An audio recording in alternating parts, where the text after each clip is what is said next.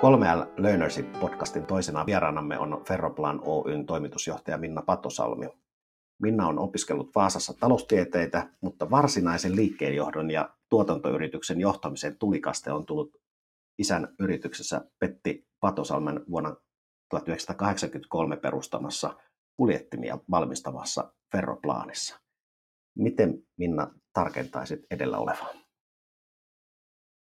No joo, eli tota, tosiaan on tullut tänne silloin valmistuttuani kaksituhattaneljä vuonna yritykseen, eli, eli tota viisitoista vuotta täynnä nyt sitten. Ja, ja tota, siinä on sitten ehtinyt monenlaista työtehtävää tosiaan ja käytännössä tähän liike-elämään tutustua sieltä kirjanpidosta ja markkinoinnista ja nyt sitten kolme vuotta, kohta neljä vuotta ollut tässä myös toimitusjohtajana. Kyllä. Miten, miten sä päädyit nykyiseen tehtävään sitten näiden talouden ja markkinoinnin mutkien kautta, mutta mitäs tässä välissä sitten tapahtui? No silloin ihan aluksi toki tulin yritykseen ja olin ollut jo kesätöissä sitä ennen tietysti monia, monia kesiä ja muuta, mutta vähän niin kuin niin sanotusti katselemaan, että mitähän tässä elämässä haluaisi tehdä ja mahtavaa, että tällainen tilaisuus oli, että, että sain täällä Täällä sitten tehdään niitä tiettyjä tehtäviä tässä toimistossa. Ja siinä kohtaa sitten, kun otettiin kirjanpito meille sisälle, niin tuli semmoinen niin kuin päätös siitä, että nyt tästä ei sitten ihan niin vaan lähetäkään ja haeta muita tehtäviä, vaan jäädään tähän tätä tekemään niin kuin enemmän täyspäiväisesti. Ja ää, lopulta sitten silloin nelisen vuotta sitten niin meidän oma henkilöstö otti esille, että mitäs tässä niin kuin tulevaisuudessa tapahtuu, että meinaatteko te tehdä jonkunlaista sukupolvenvaihdosta vai mitä tässä tapahtuu. Ja niin kuin yleensä perheyrityksissä niin asiat vaan menevät eteenpäin omalla painollaan ja tota, sitä ei, asiaa ei oltu oikeastaan edes niin mietitty kauheasti. Ja niinpä sitten kun ulkopuolelta tai meidän talon sisältä se kysymys tuli, niin oli pakko alkaa miettiä. Ja sitten me päätettiin, että ensimmäinen ensimmäistä kuusitoista tämmöinen vaihdos virallisesti tapahtuu. Ja sitten se päivämäärä oli tiedossa ja sitä kohti oli pakko mennä. Ja, ja tota, nyt ollaan sitten tässä menossa. Kerrotko myöskin muutamalla sanalla, millaisesta yhtiöstä Ferroplanissa on kyse? Joo, Ferroplan on tosiaan kahdeksankymmentäkolme vuonna perustettu tämmöinen ehkä suomalainen unelmatyyppinen, eli yksi mies autotallissa. Mun isä on silloin perustanut tämän yhtiön siellä meidän kotitalon autotallissa tosiaan, ja sieltä sitten lähtenyt kasvattamaan vuokratiloissa ensin Orimattilan keskustassa ja sitten yhdeksänkymmentäluvun taitteessa tullut tähän nykyiselle teollisuusalueelle. Ja kuljettimen komponentit on ollut alun perin siellä niitä ää, tuotteita, joita on toimitettu asiakkaille ja sitten aina vaan kohti valmiimpia laitteita ja kokonaisuuksia. Ja nykyäänhän toimitetaan ihan kokonaisia tehtaita tai laitoksia myöskin sitten eri toimialoille. Jos, jos sä kuvaat teidän yhtiön niin kuin rakennetta, niin minkä tyyppisiä toimintoja teillä on siellä? Me tehdään kuljettimia ihan sieltä tarjouksesta asennukseen ja huoltoon asti. Eli meillä on ollut vähän semmoinen linjaus, että kun muut on ulkoistanut, niin me ollaan sisäistetty, että me ollaan otettu toimintoja oikeastaan itselle sitä mukaan, kun muut on ulkoistanut. Ja, ja ainoastaan koneistustyövaiheena on meillä tällä hetkellä ulkona. Muuten tehdään kaikki itse. Meillä on tuommoinen reilu kymmenen hengen suunnitteluosasto ja tietysti tuotanto, jossa on sitten kaikki alkujalostuksesta hitsaukseen, kokoonpanoon ja tosiaan sinne huoltoon asti, niin kaikki työvaiheet meillä itsellä. Ja sitten oma Jao. automaatio-osasto ja, ja tota huoltoporukka siellä sitten hoitamassa sitä jälkimarkkinaa. Kyllä. Mites siellä on suunnittelu, sitten on varmaan tukifunktiot, sitten myynti ja sitten myyntimarkkinointi vielä, vielä sitten lisäksi? Kyllä, kyllä. Eli, eli markkinointi siellä, siellä niin kuin ketjun ensimmäisenä ää, myynnille liidejä toimittamassa ja, ja sitä, sitä kautta sitten sieltä päästään tosiaan ostoihin ja ja suunnitteluun ja, ja tuota, alihankintaan, mekaniikkasuunnittelu mukana siellä automaatiosuunnittelun kanssa samanaikaisesti etenevät ja sitten pikkuhiljaa kohti tuotannon eri työvaiheita ja, ja sieltä sitten asennukseen huoltoon. Ja taas huolto, sitten kun ketju tulee siihen päätökseen, niin tuo taas markkinoille uudestaan niitä liidejä sieltä ja taas homma pyörähtää uudestaan käyntiin. Kyllä. Eli oikeastaan niin kun teidän, teidän tuotteet liittyy hyvin pitkälle logistiikkaan, sisälogistiikkaan, tavara, tavara, tavaran liikuttamiseen, mutta sitten sitten myöskin teidän oma, oma tuota, niin kuin toiminta siellä, siihen liittyy tietenkin sisälogistiikkaa ja valmistusta ja myyntiä ja markkinointia, että siinä on koko, koko niin kuin logistiikankin koko putki kyseessä. Joo, kyllä. Tosiaan siis toimitetaan laitteistoja tuonne raskaaseen teollisuuteen, metsäteollisuuteen ja laivanrakennukseen, mutta tosi paljon nimenomaan sisälogistiikkaa, jossa liikutellaan sitten muovilaatikoita ja kuormalavoja esimerkiksi, mitä ikinä niiden sisällä tai päällä sitten onkaan. Ja, ja toki tämmöinen, tämmöinen niin kuin ketjussa toimiminen sitten liittyy myös meidän omaan toimintaan hyvin läheisesti, kun tällaista tuotetta eri vaiheissa valmistetaan. Miten niin, minkälaista roolia liini näyttelee teidän, teidän omassa tuotannossa? Meillä ei ole sitä virallisesti käytössä tällä hetkellä, että meillä on niin kuin eri henkilöitä töissä, jotka on esimerkiksi liinin parissa joskus työskennelleet ja toimineet, ja tietyllä tavalla on sieltä poimittu sellaisia parhaita käytäntöjä meille, mutta sanotaan, että sen, sen niin kuin saralla niin meillä on varmasti niin kuin paljon, paljon tekemistä ja parannettavaa, vaikka toisaalta toimitaan paljon sitten liinin parissa, kun toimitetaan vaikka autotehtaaseen niitä kuljettimia tai mihin tahansa tällaisille toimijoille, joissa se on ihan keskeinen toimintatapa. Joo. Aika usein on törmännytkin tilanteeseen, että välttämättä yrityksessä ei tunnistetakaan, että siellä on sitä liiniajattelua ja liinimalleja, mutta, mutta tuota, varsinaisesti ei koeta, että tehdään liiniä, koska sitä ei ole välttämättä nimetty ja silti saattaa olla oikein niin kuin huimalla tasolla asioita kuitenkin viety, viety eteenpäin, että sitä voi toki niin kuin eri nimenkin alla tehdä ja voi olla joskus viisastakin. Tuo on ihan totta ja, ja veikkaan, että niitä, nimenomaan niitä ominaisuuksia ja keinoja täältä varmasti löytyykin jo eri vaiheista, vaikka, vaikka sellaista varsinaista niin kuin liideohjelmaa tai tavoitetta ei ole niin kuin pyöräytetty läpi, mutta niin kuin kuvasit, niin tuo on varmaan hyvin lähellä sitä meidänkin toimintaa monissa kohtaa. Kyllä. Jos puhutaan johtamisjärjestelmästä, niin äh, jos, jos miettii teidän niin kuin viikko-kuukausirytmitystä ja, ja tota, päivittäistä tekemistä, niin minkälainen johtamisjärjestelmä teillä on? Meillä on hyvin matala organisaatio ensinnäkin, eli siinä mielessä ollaan aika joustavia, tehdään nopeita päätöksiä. Se on vahvuus, mutta se voi olla myös vähän heikkous. Eli tietyllä tavalla sit, kun on hyvin byrokraattinen iso yritys, niin se laiva kääntyy hitaasti, mutta sitten siellä on myös ne tietyt toimintatavat, mistä ei sitten livetä, oli aika mikä tahansa. Ja, ja tässä sitten tämmöinen pieni ja ketterän, niin kuin se toinen puoli tulee sitten siinä, että välillä pitäisi myöskin pitää kiinni niistä sovituista asioista, vaikka jotain uutta ja innostavaa saattaisi tulla sieltä sivupolulta esille. Eli, eli selvästi semmoinen nopeus ja organisaation mataluus niin, että asiat liikkuu ylhäältä alas ja alhaalta ylös hyvin nopeasti, niin se kuvaa meidän toimintaa. Mutta se on myös sitten hyvin semmoinen avoin järjestelmä, eli siitä voisi vaikka nostaa esimerkkinä tämän meidän avoimen johtoryhmän. Eli meillä on tällainen niin sanottu Dream Team, niin kuin me itse sitä nimitämme. Eli avoimella haulla koottu johtoryhmä, jossa, joka siis korvaa täysin meidän niin kuin, muun johtoryhmän. Meillä ei siis toisenlaista johtoryhmää ole kuin tämä. Ja sinne aikoina niin silloin jo, ja on toiminut nyt sellaisen reilu viisi vuotta ainakin tämä, tämä ryhmä. Ja hain sitten ihmisiä ja sinne ilmoittautuikin sitten seitsemäntoista henkilöä, henkilöä ja näistä sitten kuusi valittiin mukaan. Ja heidän kanssaan on nyt sitten pyöritetty avointa johtoryhmää tässä, tässä kaikki nämä vuodet. Ja kokemukset on siitä ollut erinomaisen hyviä kyllä. Sanoit avoimen johtoryhmän, niin miten sä kuvaisit sitä? Mikä tekee siitä avoimen?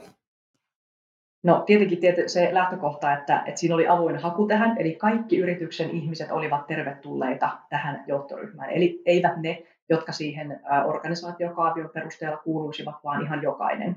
Ja toki sitten valitsin siihen jokaiselta osastolta ihmisen, eli se edustus on mahdollisimman kattava. Sen lisäksi me toimitaan niin, että meillä on tämmöinen työlista, ja se on kaikille avoin. Eli siis tämä löytyy meidän sisäisestä järjestelmästä, tämä lista, missä jokainen yrityksen työntekijä milloin tahansa voi käydä katsomassa, mitä meillä on työlistalla, ja kuka on vastuuhenkilö, ja milloin nämä tehtävät on tehty. Eli, eli jo kuka tahansa voi käydä kurkkimassa, mitä on Dream Teamin työlistalla.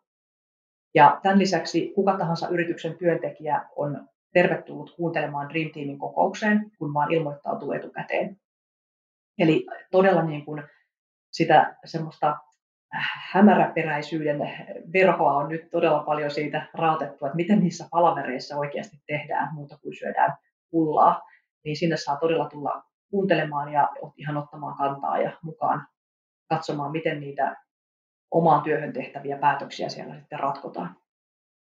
Muun muassa tällä tavalla toimii tämä niin kuin avoimuus. Todella, todella, todella avoin. Täytyy sanoa ihan mielenkiintoinen malli ja, ja tietysti tämmöisessä monesti johdolla saattaa muiden yrityksen johdolla toimitusjohtajalle herätä kysymys, että mitä, mitä sä olet saanut sillä, että se on näin avoin. Se lähtökohta oli se, että ihmiset itse hakivat tähän mukaan. Ja jokainen ymmärtää sen, että kun sä pääset tekemään motivoituneiden ihmisten kanssa töitä, niin sehän on siis parasta, mitä voi olla. Ja sen sijaan, että siellä on ne, jotka sinne on organisaatiokaavion perusteella määrätty, niin mä saan tehdä töitä niiden kanssa, jotka oikeasti halusivat sinne ja haluavat vaikuttaa omiin ja muiden asioihin täällä työpaikalla. Eli se on mun mielestä se suurin, hienoin ero siihen, siihen niin kuin määrättyyn ryhmään verrattuna. Ja mm. sitten toki meillä on muitakin tällaisia käytäntöjä siellä, esimerkiksi että meillä ei ole koskaan sihteeriä. Lähtökohtaisesti sen takia, koska kukaan ei ikinä halua olla sihteeriä, se on tylsää hommaa. Mutta tämä vastuu on se toinen iso asia tämän avoimuuden rinnalla, mikä tähän tulee. Eli jokainen pitää huolen omista muistiinpanoistaan, omista tehtävistään, omista aikatauluistaan ja määrittelee ne sinne. Sen sijaan, että joku pitää kirjaa ja tunti ennen kokousta katsotaan nopeasti, mitä siellä esityslistalla taas olikaan. Ja tota, toinen asia on se, että meillä on vaihtuva puheenjohtajuus, eli jokainen meistä ryhmän jäsenistä on vuorollaan puheenjohtaja. Tällöin myöskään se niin kuin ei kasaudu yhden ihmisen hartioille se niin kuin ryhmän niin kuin vetäminen siellä kokouksessa, vaan tämä yksi ihminen ottaa vastuun sen kertaisesta palaverista ja jakaa puheenvuorot tasapainoisesti kaikille, että jokainen pääsee ääneen. Niin tämä avoimuus ja vastuunottaminen tällaisessa kokeilussa tai ihan käytännössä, niin se on todella, todella lisääntynyt ja se on, sitä on tosi kiva katsoa ja siinä on kiva olla mukana. Kyllä. Aika moni johtaja varmasti miettii, miettii miten, miten tämän implementoisi sinne oman organisaation käyttöön, jos, jos menisi näin avoimeen malliin kuin teillä on, niin mitä ohjeita sä antaisit tai mitä vinkkejä, mitä, miten sitä kannattaisi lähteä viemään eteenpäin? Ensimmäisenä mä aina sitten sanon, että miten tuommoisen voi tehdä ja näin, kun ihmiset kysyy, niin että ää, tässähän on kontekstina nyt orimattilalainen metallipaja. Ja jos me onnistutaan tekemään se täällä, niin kuka tahansa onnistuu siinä. Eli tämä on se, tää on se niinku lähtökohta, eli jos mä olisin joku helsinkiläinen konsulttiyhtiö, kaikki kunnia heille, niin, mutta jos sitä pidettäisiin esimerkkinä ja menisin jonnekin metallipajaa esittelemään tällaista, niin mä ymmärrän sen niin kuin vastarinnan siellä, että ei meidän alalla voi tehdä noin. Mutta jos mä voin tehdä tämän näiden mun niin kuin ihanien niin kuin metallimiesten ja mekatroniikkasuunnittelijoiden kanssa, niin kuka tahansa siis onnistuu. Sitten jos tuntuu liian äh, isolta askeleelta heittää johtoryhmä veke ja ottaa tämmöinen tilalle, niin mähän siis kopioin tämän idean aikoinaan luottokunnalta, silloiselta luottokunnalta, joka oli tehnyt tämmöisen luottotiimin.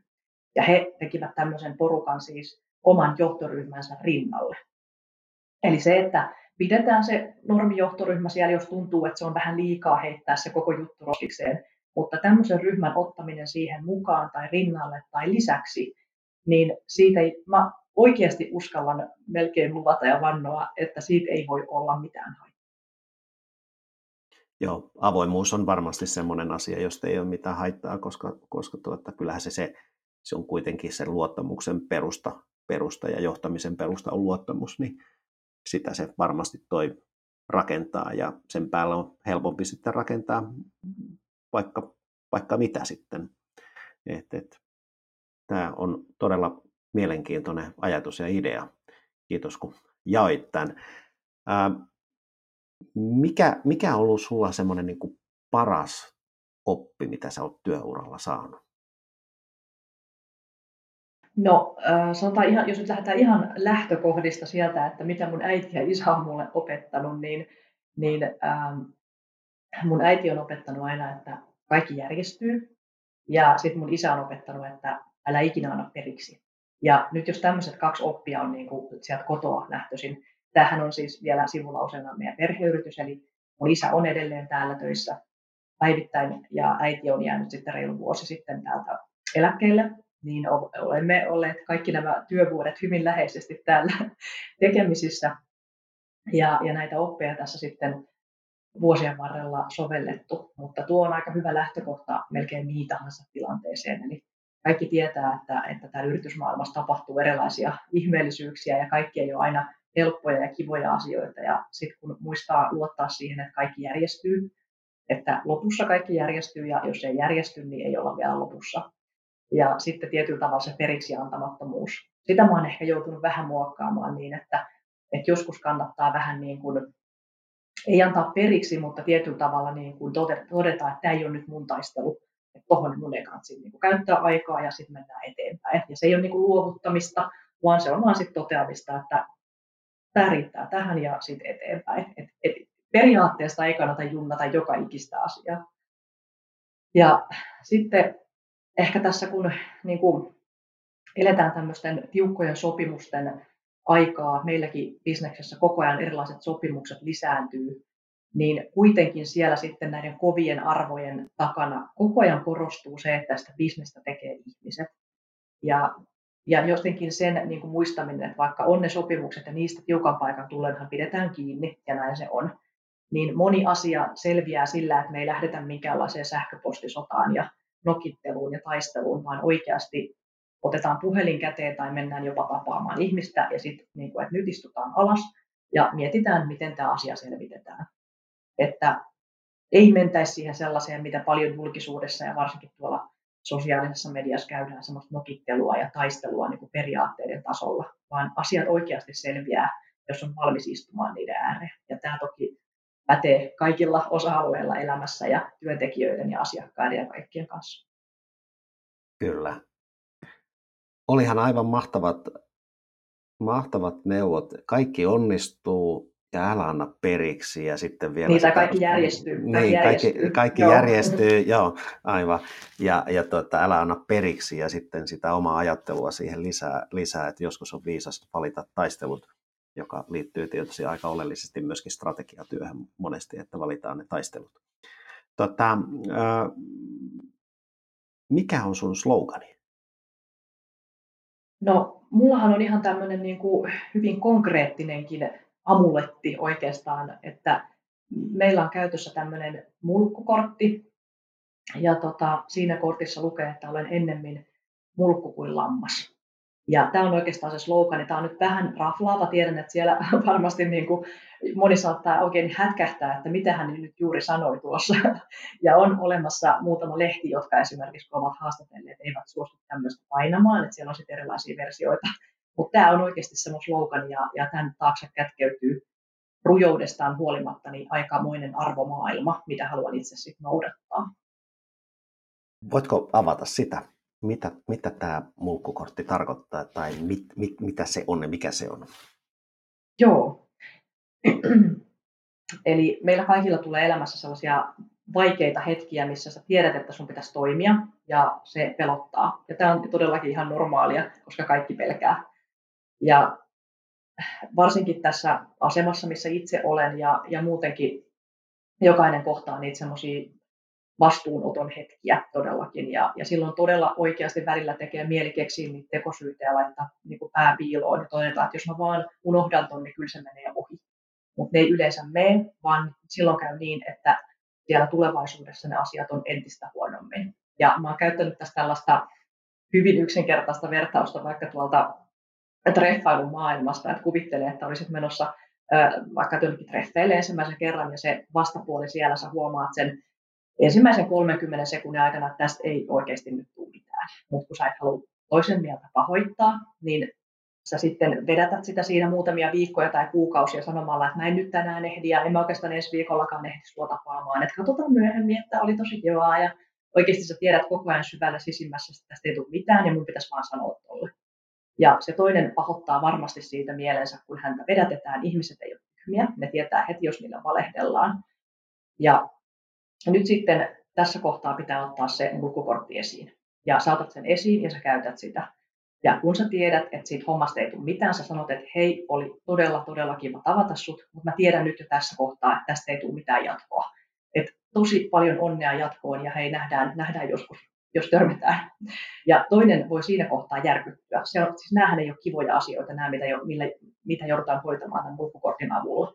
Mutta ne pitää hoitaa siinä. Ja nyt tästä johtuen luultavasti vastapuoli on ensi viikolla elämänsä rakkauden kanssa ja menossa ehkä jo naimisiin.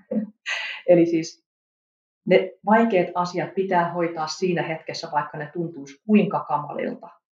Ja se pätee työelämään tosi hyvin. Jokainen tunnistaa näitä tilanteita, että se nä- siellä työpaikalla vaikka nähdään, että jotain väärää tai huonoa tai hankalaa tapahtuu, mutta kukaan ei uskalla puuttua. Ja mä ymmärrän nämä pelot ihan täysin, ja niitä tilanteita on miljoonia erilaisia, mutta tämä on se kohta, missä ei saisi sulkea silmiä, ja varsinkaan kukaan esimies ei saisi niin kuin aktiivisesti sallia jonkun vääryyden tapahtuvan, vaan niihin pitää puuttua, vaikka ne olisi kuinka kamalia ja vaikeita ne asiat. Jatkossa ne vain pahenevat. Ja nyt sitten, kun tätä korttia käytetään ja niin sanotusti toiselle näytetään, niin kortin toisella puolella lukee vastuu. Ja tähän sisältyy niin kuin suuri viisaus tässä. Eli kun sä hoidat niitä vaikeita asioita, niin ikinä ei saa olla kusipää. Eli mulkku saa olla, mutta kusipää ei. Ja siinä on vinha-ero. Eli sä oot sen verran niin kuin jämäkkä, että sä hoidat ne inhottavat vaikeat asiat face to face, mutta sä et saa koskaan olla ilkeä, sä et saa mennä henkilökohtaisuuksiin, etkä niin kuin hyökätä toisen kimppuun epäreilusti. Se on aivan eri asia kuin tämän mulkkukortin käyttäminen. Eli kun näytät toiselle korttia, katsot itse vastuuta silmiin. Ja tässä on niin kuin pähkinänkuoressa tiivistettynä, miksi, miksi tätä korttia ja miten sitä käytetään. Kyllä, aivan, aivan mahtava, mahtava tuota idea. Ja tämähän on, jos jotain, niin myöskin liiniä sillä, että sulla on niin kuin fyysinen kortti, joka on muistuttamassa sua semmoisesta asiasta, mitä, mitä sun täytyy tehdä tai miten sun täytyy toimia, koska tietenkin me ihmiset ollaan semmoisia vajaita, että monet tuommoiset tärkeät asiat, mitkä meidän pitää hoitaa, niin saattaa, saattaa siinä kiireessä unohtua ja, ja tuota, vaikeita asioita helposti siirretään eteenpäin. Mutta toi asia on semmoinen, joka me voidaan tilanteessa niin kun kortti esiin ja katsoa, että mitäs mun pitikään toimia tässä. Kyllä, ja näitä on helppo testata tällaisia tilanteita. Esimerkiksi paljon tulee yritysjohtajille ja muillekin ihmisille niin näitä puheluita, missä pyydetään tapaamista tai jotakin muuta asiaa. Ja, ja sitten usein tulee sanottua, että ää, mulla on tosi kiire nyt, että mä en ehdi nyt sunkaan puhua, että voitko sä ensi viikolla. Ja sä tiedät, että sä et ole todellakaan sopimassa sitä tapaamista, etkä sä ostamassa yhtään mitään, kun tämä ei nyt tällä hetkellä ole mitenkään akuutti. Mutta on helpompi sanoa sille toiselle, että palataan ensi viikolla.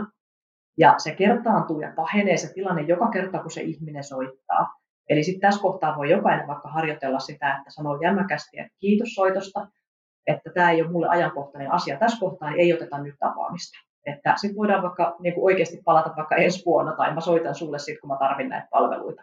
Niin ei lykätä niitä pieniäkään vaikeita asioita tulevaisuuteen, koska ne vaan kertaantuu siellä ja tulee sitten takaisin. Kyllä. Ja oikeastaan sellainen, mitä moni sitten vielä on kysellyt, että, että, että näytät sä oikeasti sitä korttia niin kuin jollekin. Niin enhän mä nyt sitä ole niin kuin oikeasti fyysisesti näyttänyt kellekään ihan näin, mutta kun se on mulla mukana, joskus kun mä oon mennyt oikein vaikeaseen palaveriin tai tapaamiseen, niin mulla on ollut kaksi niitä kortteja, ja mä oon laittanut molempiin takataskuihin kortit, ja mä tiedän ja tunnen koko ajan, että ne on siellä. Ja se muistuttaa mua siitä, miten mun pitää toimia, miten mä toimin niin kuin jämäkästi ja faktojen pohjalta, ja vaan niin kuin kertaan asioita, mitä seuraavaksi tapahtuu. Eli en ole näyttänyt sitä oikeastaan kellekään näin niin kuin tosi mielessä koskaan missään palaverissa tai missään muuallakaan yksityiselämässäkään, vaan se on se amuletti muistuttamassa siitä, miten kuuluu toimia. Miten sun organisaatio, onko he ottanut tämän kortin käyttöön? Joo, me ollaan esimerkiksi nimenomaan täällä Dream Teamissa avoimessa johtoryhmässä käyty tätä asiaa jo joitain vuosia sitten läpi, ja, ja meillähän tämmöinen tyypillinen mulkkukortin käyttötilaisuus voisi olla esimerkiksi sellainen, että kun meillä on oma suunnitteluosasto, niin suunnittelu kun on valmis jostakin tuotteesta tai laitteesta, niin me tarvitaan siihen yleensä asiakkaan hyväksyntä. Ja asiakkaalla on siellä omassa projektissaan ymmärrettävästi miljoona asiaa menossa samaan aikaan, ja kun joku Ferroplan lähettää ystävällisen pyynnön, että voisitteko tarkistaa tämän ää, kuvan tästä, että meillä sitten päästään niin kun tuotantoon valmistamaan ja näin, niin he eivät sitten välttämättä aina ehdi niitä, niitä tarkistella, ja nythän tarkoittaa sitä, että meidän oma aikataulu rupeaa valumaan. Eli nyt kun me ei uskalleta pyytää kunnolla sitä asiakasta ja velvoittaa tarkistamaan kuvia, mikä hänelle siis ihan sopimuksen mukaan kuuluu ja se on ihan normaalia, niin me pahennetaan tilannetta siellä tulevaisuudessa, eli meidän toimitus myöhästyy. Tämä on niin kuin hyvin klassinen tämmöinen meidän talon sisäinen, mistä tämä koko homma on oikeastaan lähtenyt liikkeellekin. Ja sitten me harjoitellaan porukalla, ihan on siis yhdessä kirjoitettu niin sanottuja mulkkuviestejä. Ja ne ovat sellaisia sähköposteja, missä ei käytetä konditionaalia, eli isimuotoa lainkaan. Eli siellä ei pyydettäisi, toivottaisi tai haluttaisi jotakin, vaan siellä kerrotaan, mitä, mikä on tilanne ja mitä seuraavaksi tapahtuu. Esimerkiksi tässä kuvan hyväksyntäesimerkissä se voisi mennä niin, että hei, odotamme hyväksyntää näihin kuviin perjantaina kello viisitoista mennessä. Tämän jälkeen projektin aikataulu siirtyy vastaavasti eteenpäin. Per ystävällisen terveisin tämä ja tämä. Ja yleensä näissä tapauksissa se hyväksyntä tulee sieltä tosi nopeasti, ja yksikään asiakas ei ole tästä vielä suuttunut. Mutta voin vannoa, että hän suuttuu, jos se projekti myöhästyy. Eli tämä on niin kuin joka päivästä tällaista niin kuin vähän yhdessä tsemppaamista myös siitä, että hei, että meillä on oikeus pyytää tätä, kun me tehdään se ihan asiallisesti ja faktoihin perustuvasti. Meidän ei tarvitse mennä linjoja pitkin asiakkaalle, eikä raivota, eikä uhkailla, vaan me kerrotaan, mikä on tilanne ja mitä seuraavaksi tapahtuu. Ja tämä on niin kuin semmoista käytännön. Toinen juttu voisi olla, että jollain on vaikka asiakkaalla lasku myöhässä tai maksamatta, ja ne on myös semmoisia tilanteita, että voi uskaltaako näitä nyt karhuta, ja mitä, miten se suuttuu. Mutta yleensä kun on ilmoitettu, että nyt on näin paljon myöhässä, ja seuraavaksi tämä siirtyy perintään, ja ystävällisin terveisin, niin ne on sitten tullut aina ne maksut sieltä. Eli tämä on sitä semmoista jokapäiväisen elämän niin kuin harjoittelua, ja mitä mekin täällä käydään niin kuin viikoittain tai kuukausittain läpi. Joo. Ja hyvin otettu vastaan, ja he on ottanut tätä niin kuin käytäntöön niin kuin minun mielestä upeasti, että osaavat tosi omatoimisesti myös sit viedä, viedä tähän tyyliin asioita eteenpäin. Ja sitten jos tuntuu, että tarvitsee sitä tukea ja apua, niin sitten otetaan porukalla asia pöydälle ja laaditaan vaikka yhdessä sitä viestiä. Mahtava, mahtava käytännön esimerkki mun, mun mielestä toi, koska kyllähän se asiakas, sillä asiakkaalla on todennäköisesti, kun se on sen sopimuksen tehnyt, niin vähän semmoinen niin kuin kilpailuväsymys siinä, ja, ja sitten projekti, odotetaan, että se projekti niin kuin lähtee siitä itsestään, menee eteenpäin, ja kuitenkin monesti varsinkin projektityyppisessä tuotannossa ja valmistuksessa on se tilanne, että siellä niitä välitsekkejä tarvitsee tehdä ja päätöksiä, jotta päästään eteenpäin, ja se saattaa jumiuttaa sen projektin niin kuin eteenpäin viemisen, ja välttämättä ei tule sitä aikaakaan varattua sillä asiakkaan päässä siihen, että niihin tarkistuksiin tarvita, tarvii kuitenkin oman, oma hetkensä. Juuri näin, ja tälläkin niin kuin, proseduurilla niin mehän ajetaan meidän niin kuin, yhteistä etua. Kyllä. Ja, ja tämä on niin kuin, se, mitä mä haluaisin aina tässä korostaa, että et, et istu siihen asiakkaan niin kuin, penkille ja mieti, kun sä pyydät sitä kuvia tarkastusta, että mitähän se mahtaa miettiä. Et miettiikö se asiakas, että vitsi toi on niin kuin, ilkeä tyyppi, että se tällaista pyytää. Ei. Mä luulen, että hän miettii, että hei, ihan mahtavaa, että hän nyt muistutti vielä tästä, että nyt tämä pitää saada kuntoon. Muuten tämä aikatauluhan näköjään oikeasti rupeaa nyt valumaan. Juuri, juuri näin. Et, et tietyllä tavalla me ollaan auttamassa, me ollaan auttamassa ja meillä on yhteinen targetti siinä. Yleensä meidän asiakkaalla on vielä asiakas ja hekään ei halua myöhästyä. Kyllä. Eli, eli oikeasti yhteinen tavoite ja sitä kohti niin kuin mennään ja välillä pitää olla tosi jämäkkä. Kyllä. Tota, mulla on tässä näin muutama vakiokysymys, niin mikä sun oma, niin kuin, oman ammatillisen kehittämisen kannalta, mistä sä haet uusia ideoita tai miten sä kehität itseäsi? Mä pyrin poistumaan omasta työhuoneestani säännöllisin väliajoin ja en tarkoita pelkästään sitä, että mä käyn päivällä tästä hakemassa kahvia, vaan käyn niin kuin uusien ihmisten niin kuin, äm, piirissä tai luona tai niin kuin parissa. Ja, ja tietyllä tavalla ää, olen kuullut tällaisen la- lausahduksen, että uusiutuminen tapahtuu uusien ihmisten seurassa tai siellä joukossa. Niin t- tähän mä todella niin kun, tätä voin alleviivata. Eli mihin tahansa niin kun tilaisuuteen tai koulutukseen tai verkostoitumis tilaisuuteen sitten meneekään, niin jos siellä on vaan uusia ihmisiä, niin yllättäen aina tulee joku uusi idea. Ja se ei ole välttämättä se, että vaikka mä kävisin jossain koulutuksessa, niin se itse asia, mitä se koulutus koski, se voi olla vähän niin kuin sivutuote. Mutta yhtäkkiä mä juttelinkin kahvitaululla tämän ja tämän kanssa, ja sitten mä sain niin kuin nämä kolme uutta ideaa tai noin seitsemän uutta liidiä. Ja idea on myös se, että pitää kyllä heittää itteensä rohkeasti yksin sinne tulee, eli lähtee, lähtee yksin niihin koulutuksiin ja, ja tapahtumiin, eikä ottaa työpaikalta kaveria mukaan. Koska sitten kun sä oot sen kaverin kanssa, niin sä blokkaat niin kuin ne muut ulkopuolelle. Ja se on turvallista ja kivaa. Sellaistakin voi olla välillä. Mutta jos sä haluat uusiutua ja saada uusia ideoita, niin lähde yksin erilaisiin tilaisuuksiin juttelemaan erilaisten ihmisten kanssa. Uusiin ympäristöihin ja uusien ihmisten pariin. Se on se yksi, yksi tärkein, mistä niitä uusia tuulia tulee. Kyllä. Mites, mites sitten tämmöinen arki, arki ylipäätään tai päivittäiset rutiinit tai mallit, niin mitä sä teet, jotta sä olisit niin kuin siinä vireessä johtamisen haasteissa, niin mikä, mit, mitkä on sun päivittäiset rutiinit? Ykkösasia oli aika tai paikka mikä tahansa, niin on se, että saa nukuttua tarpeeksi. Eli siis kaikki toimenpiteet, millä vaan voi suojella sitä omaa yöuntaan, niin siihen niin kuin kaikki energia. Ja välillä on tietysti pitkiä iltapalavereja ja on työreissuja ja voi olla vapaa-ajan reissuja tai mitä tahansa, jotka sitten syö sitä niin kuin jaksamista ja aikaa. Mutta kun ne on hetkittäisiä ja normaali elämässä pystyy suojelemaan omaa yöuntaa, niin silloin kaikki onnistuu. Sitten taas kun sä et nuku, niin mikään ei onnistu. Eli tämä on niin kuin sen kaiken pohja. Ja sitten mullahan on tyyli tietenkin hyvin mustavalkoisesti innostua kaiken maailman asioista.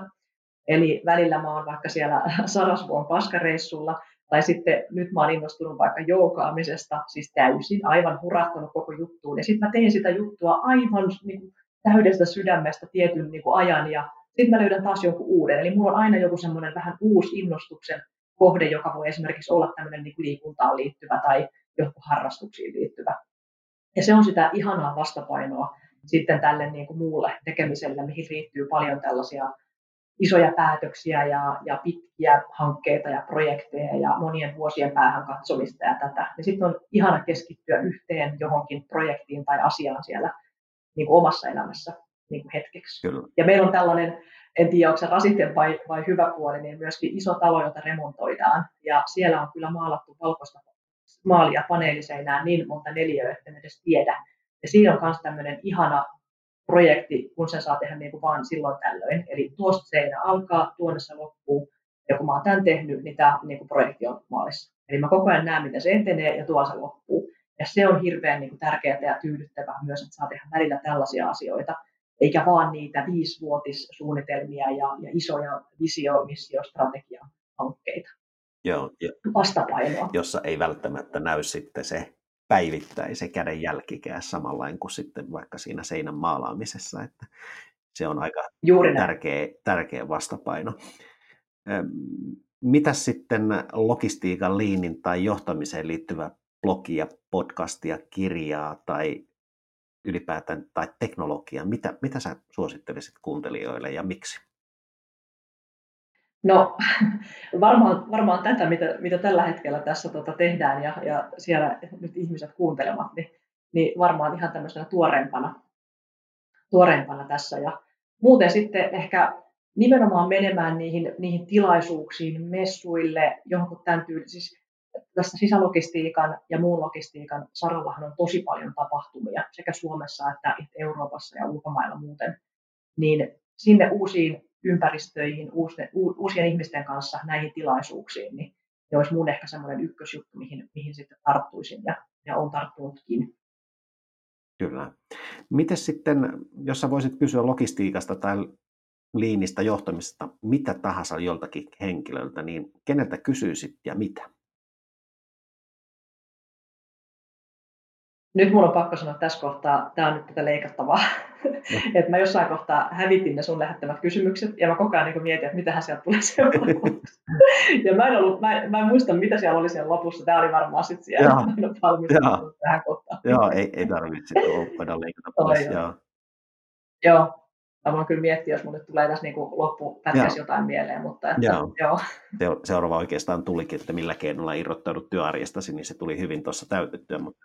Joo, just näin. Joo. Oikeastaan niin kuin viimeinen kysymys, että mistä sinusta saa tai sun ajatuksista lisää tietoa blogista tai nettisivusta, Twitterissä tai missä sä sitten ootkaan? Mä oon kyllä hyvin vähäisesti tällä hetkellä tuolla sosiaalisessa mediassa näkyvillä ja kuuluvilla. Eli meillähän on ollut toi Suomen ainoa teollisuusblogi jo silloin useita vuosia tuossa. Ja sitten kun ryhdyin tähän toimitusjohtajan tehtävään, niin aika pian sen jälkeen sitten laitoin blogia tauolle, koska tuntui siinä kohtaa ainakin, että aikaa ei sitten riittänyt enää siihen kirjoittamiseen, mistä muuten taas pidän tosi paljon. Eli sieltä voi ainakin nähdä, mitä on viime vuosina tehty. Ja mielellään haluaisin kyllä lähteä tähän joko bloggauksen tai, tai podcastin tai tähän maailmaan nyt sitten suunnittelemaan. Tämmöisiä suunnitelmia ehkä onkin tulossa sitten jatkossa. Mutta myös se kirjoittaminen on hyvin, hyvin rakasta mulle, että, että miksipä ei palattaisi myöskin siihen Ferroplanin blogiin tässä sitten tulevaisuudessa. Kyllä. Kiitoksia haastatteluajasta, Minna Patosalmi. Kiitos. Kiitos. Haastateltavana oli Ferroplan Oyn toimitusjohtaja Minna Patosalmi. Ja täytyy sanoa, että erityisesti minulle jäi mieleen toi avoin ja varsinkin niin luottamusta rakentava johtoryhmämalli. Ja vaikutti tosi mielenkiintoiselta ja toimivalta tavalta. Tietenkään unohtamatta tätä mulkkukorttia, joka auttaa siellä arkisissa haasteissa muistamaan, että miten, miten niissä tilanteissa kannattaa toimia. Uskon, että tästä podcastista tuli sinullekin uusia ideoita ja ajatuksia, ja minulle voit laittaa palautetta Twitterissä hashtag kolme L podi tai j p at jannepyrro piste f i sähköpostiin. Pysyhän kuulolla. Tervetuloa taas sitten kuuntelemaan seuraavaa jaksoa ensi viikolla.